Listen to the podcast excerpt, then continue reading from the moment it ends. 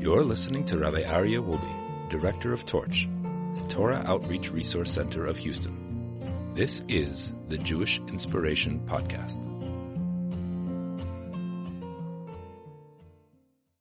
All right, welcome back, everybody, to way number 17.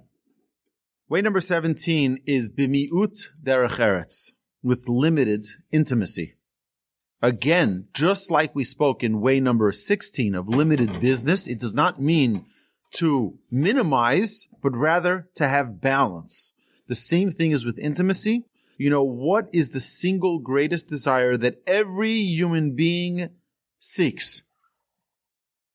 It's not sexual desires. It's happiness. Everybody seeks ha- happiness. But why is intimate pleasure so sought out?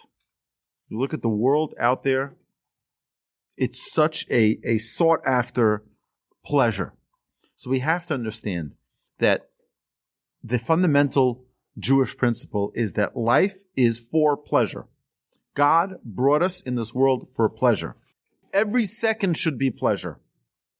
But God gave it to us to enjoy, okay? Physical pleasure to enjoy, but not to get carried away with fake pleasures.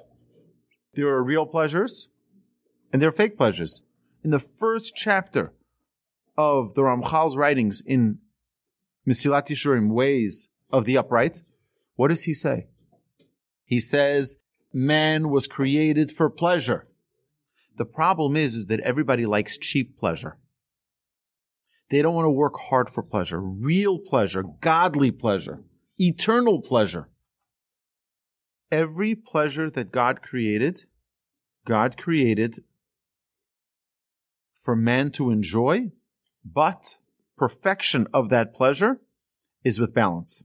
Marriage too needs to have its balance. You know, the blessing of a wedding under the chuppah is the most remarkable blessing. It says, Asher asar lanu es harusos. That God prohibited us, women who we're not married to, and allowed us, women we're married to. Meaning, there has to be a balance. There has to be a balance. A person who just runs around being with, with people that the Torah forbids that he's not married to is problematic. There's no balance. And if you talk to people who live a life like that, they say it's unfulfilling. They think it's going to be fulfilling. They think it's going to be pleasurable, and it's not. The, the wedding blessing teaches us that it's forbidden for someone to be with someone they're not married to. And if you are married, there's a balance. Like everything in life, we need balance. The power of having a way to express a love, but not to be too engrossed in physical pleasures. There's a proper way. There's a proper way. How we approach intimacy is a barometer of how much you are generally in control of your desires. The, the balance that one has with this very important way, because we see a world that is completely immersed in running after temporary, momentary desires, and in many cases, one have no repercussions for it. The Torah guides us how to enjoy pleasures, all pleasures. Food, by the way. Hashem gives us food for what? You think it's for us to suffer? No. God gave us food to enjoy. That's why He gave us good food. But even with that, we have a balance. Because if God forbid we don't eat healthy food, we lose that balance. We're unhealthy. It can shorten our lives. It can do damage to us because we have that imbalance. We need balance. Intimacy for its own sake is degrading. It should represent something. It should represent a relationship. It should represent the love, and then it's uplifting. Marriage is a holy act of unification, which helps lift us into a connection with God. The relationship that a man and a woman have is a reflection of the relationship they have with the Almighty. If they're in tuned to their spouse, they're in tuned to God. It's a reflection. It's a live representation of the relationship with God. Okay, so intimacy is an eternal bond. Choose your eternity carefully. When you choose to minimize in anything, for example, I choose to minimize what I eat now. Who's in control? When you minimize, you're in control. Too much of anything isn't good. You all know one of my weaknesses is barbecue potato chips. I love barbecue potatoes. There's no such thing for me just taking a few barbecue potato chips. One. I'll just have one. There's no such thing.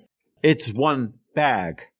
All right. When there's nothing left in the bag, that's when I'm done. So what do I do? I have to limit myself from barbecue potato chips. And I specifically, every time I go to the store, I'm like, just one bag, you know, just one bag.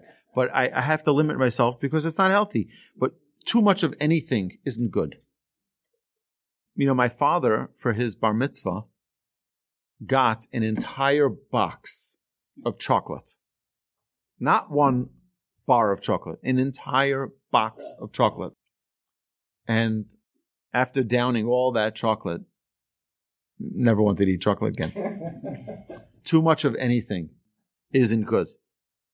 You have to understand that this is the balance in life, the balance particularly in a world that is obsessed and completely consumed by things of sexual nature. The positive and proper sexual life is what the Torah says, contrary to Christian life. The Catholics, the priests, they abstain, they have a life of complete abstinence. And why? Because they want to, they want to remove themselves from a physical pleasurable life so that they can enjoy a spiritual life. That's not what the Torah says. The Torah says on the contrary, someone who's not married, a rabbi who's not married cannot be a teacher. Why? Because it's not a healthy balance. You're going to meet the children's mothers and things can happen. You have to be in a, in a, in a healthy relationship. The Kohen Gadol had to always be married. There's no such thing as having a, why? Because we take the physical sexual relationship and elevate it and make it something which is holy. It's not just a physical dirty thing. And on contrary, in Judaism, it's considered a dignified, holy act as a way in which it should be done properly. Derech Eretz also means knowledge, general knowledge. So with that, we have to understand that everything that you have in wisdom, you have in Torah. I'm talking about science, mathematics, everything everything you can possibly imagine. You have it all in the Torah. Uh, by the way, anyone who's interested in knowing, you know, pi, 3.14, and you can go through all the, the rest of the, that's in the Mishnah and the Talmud in Tractate Sukkah, page 7a. Right? You go look and you'll see it has a round sukkah and it talks about what's the dimension of a round sukkah and it tells you exactly the diameter based on exactly uh, where did they get it from? And that's written 2,000 years ago. All wisdom is in the Torah.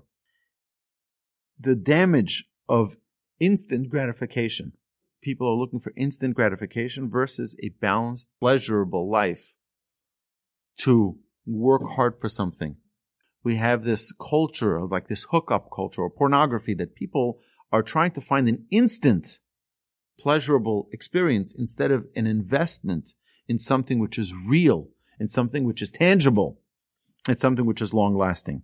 So there's an entire idea in Judaism of how to keep a relationship fresh. A man and a woman that are hopefully married for 50, 60, 70, 80 years with good health, how do they keep an excitement and an energy and a, and a desire between them? So that we have the special laws of Nida. The special laws of Nida is that when a woman menstruates, there's a separation between the husband and wife. What that does, the Talmud says that the proper observance of the laws of Nida makes it that a man and a woman reunifying every month when she comes out of the mikvah is like a bride and a groom. It's 12 honeymoons a year.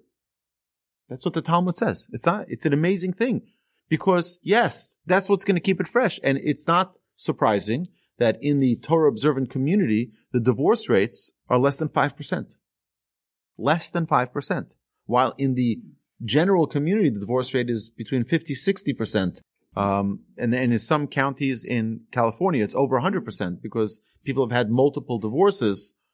But let me just explain to you how the system works so perfectly. A friend of mine called me up and he says to me, Rabbi, where can we meet? I'm like, what's going on? He says, I need to show you my new car. I said, okay, let's meet. Where do you want to meet? Like, you want to meet my house, your house? He said, no, no, no, no. We have to meet in a public place because people need to see my car. Okay. We meet at the Starbucks. We pull up and he's wearing this hat, uh, his fedora, and he's wearing uh, his, uh, like a long jacket. I'm like, what's with the whole makeup, with the whole dress up? What, what's going on here? I say, I say, he's in jeans and t-shirt always, right? What, what's going on? He says to me, well, it has to match the car. I'm like, tell me about this car that you're talking about.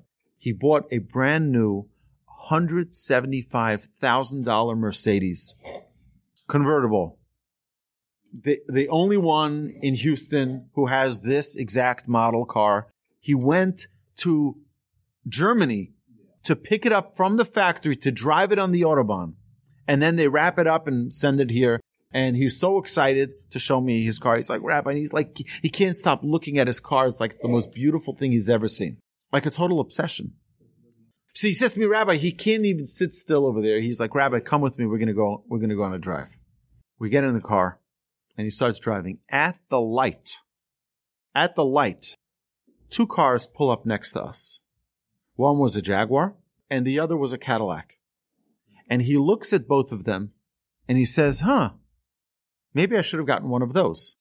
And I said to him, I said, are you out of your mind? You just spent $175,000 on a car and you're looking now at other cars, well, guess what? He's not any different than people who invest in a relationship with a young lady and then start looking at other women. What are you looking? You have your $175,000 car, like your model woman that you, right, invested so much in getting her attention, drawing her close to you, and now you're looking elsewhere? So let me tell you an amazing story. This is a, a metaphor. I made this metaphor up. So if you don't like it, blame me. Okay. Don't blame anyone else. But here's the metaphor. Is a child who's graduating university, not university, high school. He's graduating high school. And his uncle calls him up, Uncle Joe, single guy, wealthy guy. He calls him up. He says, Brian, I'm so proud of you. You're graduating high school. You're my oldest nephew. I want you to come to my house tomorrow at three o'clock. Okay. Three o'clock, he knocks at Uncle Joe's door. Uncle Joe says, I have a surprise for you. You're graduating? I have a surprise for you. He says, Come with me. Walks up the driveway, opens up the garage door, and there he has a beautiful red convertible sports car. Gives him the keys. And as this little Brian is ready to get the keys, he says, Huh? No, no, no, no. There's one condition. It's your car. But when I call you and tell you to bring back this car, there's no questions asked. You bring it into the driveway, into the garage. I close the garage door till I tell you you can have it again. He says, anything, uncle, whatever you say. Thank you so much. I can't believe this is for me. I can't believe it. So excited. I'm going to college. I'm going to be the most popular guy in university driving around with this red sports car. Wow. Unbelievable. So he pulls out of the driveway and he's so excited. A few weeks later, out of the blue, his uncle calls him up and says, Hey, remember what I told you? He says, Yeah, I, I remember. He says, I'd like you to come right now, bring the car back. What? I, I, I'm about to pick. Do you remember what I said? No complaining. Brings the car back and pulls it into the driveway. Uncle says, Keys, Brian. He gives him the keys closes the garage door. He says, come back to me in 10 days. 10 days you can have. He said, what? 10 days. Now, let me ask you a question. During those 10 days, do you think he's going to be looking at other cars trying to, or is he only thinking, when am I getting my car back? He's thinking the latter. He's thinking, when am I getting my car back? Comes 10 days. He says, at two o'clock, you can come pick up your car. I guarantee you at one o'clock he's already at his uncle's house. I was thinking I was in the area, might as well come by. He's like, you know, maybe right, trying to he's so excited. And as soon as the clock ticks two o'clock, The garage door is open. He gets his keys and he's out. He's so excited. Imagine this happens every month. He'll continue to be excited about his red sports car forever. That's the way the system of marriage in a Torah observant lifestyle works with a husband and wife. We're in the middle of a normal day. Suddenly the husband gets a phone call from his wife. He says, uh uh-uh, uh, i am off limits. What do you mean you're off limits? We had plans. We're going to take you out for dinner. You can still take me out for dinner, but there's no physical contact. None at all. There's only one thing that that man is thinking of. He's thinking of his wife. And for 12 days, the Torah teaches us she's off limits. Now you can try to nourish that relationship in a non-physical way, in an emotional way. You can talk more. You can, you can, there are other things you can do to nurture this relationship without the physical contact. And guess what? And when that physical contact comes, the Talmud tells us, it's like a bride and groom under the chuppah again. 12 times a year. That is the beauty of having balance when it comes to anything Jewish. We talk about balance. In marriage, it's most important. So, Hashem should bless us all. Hashem should bless us all that we should have the most incredible relationships, meaningful relationships, and utilize them as a tool for connecting to God in the greatest way possible.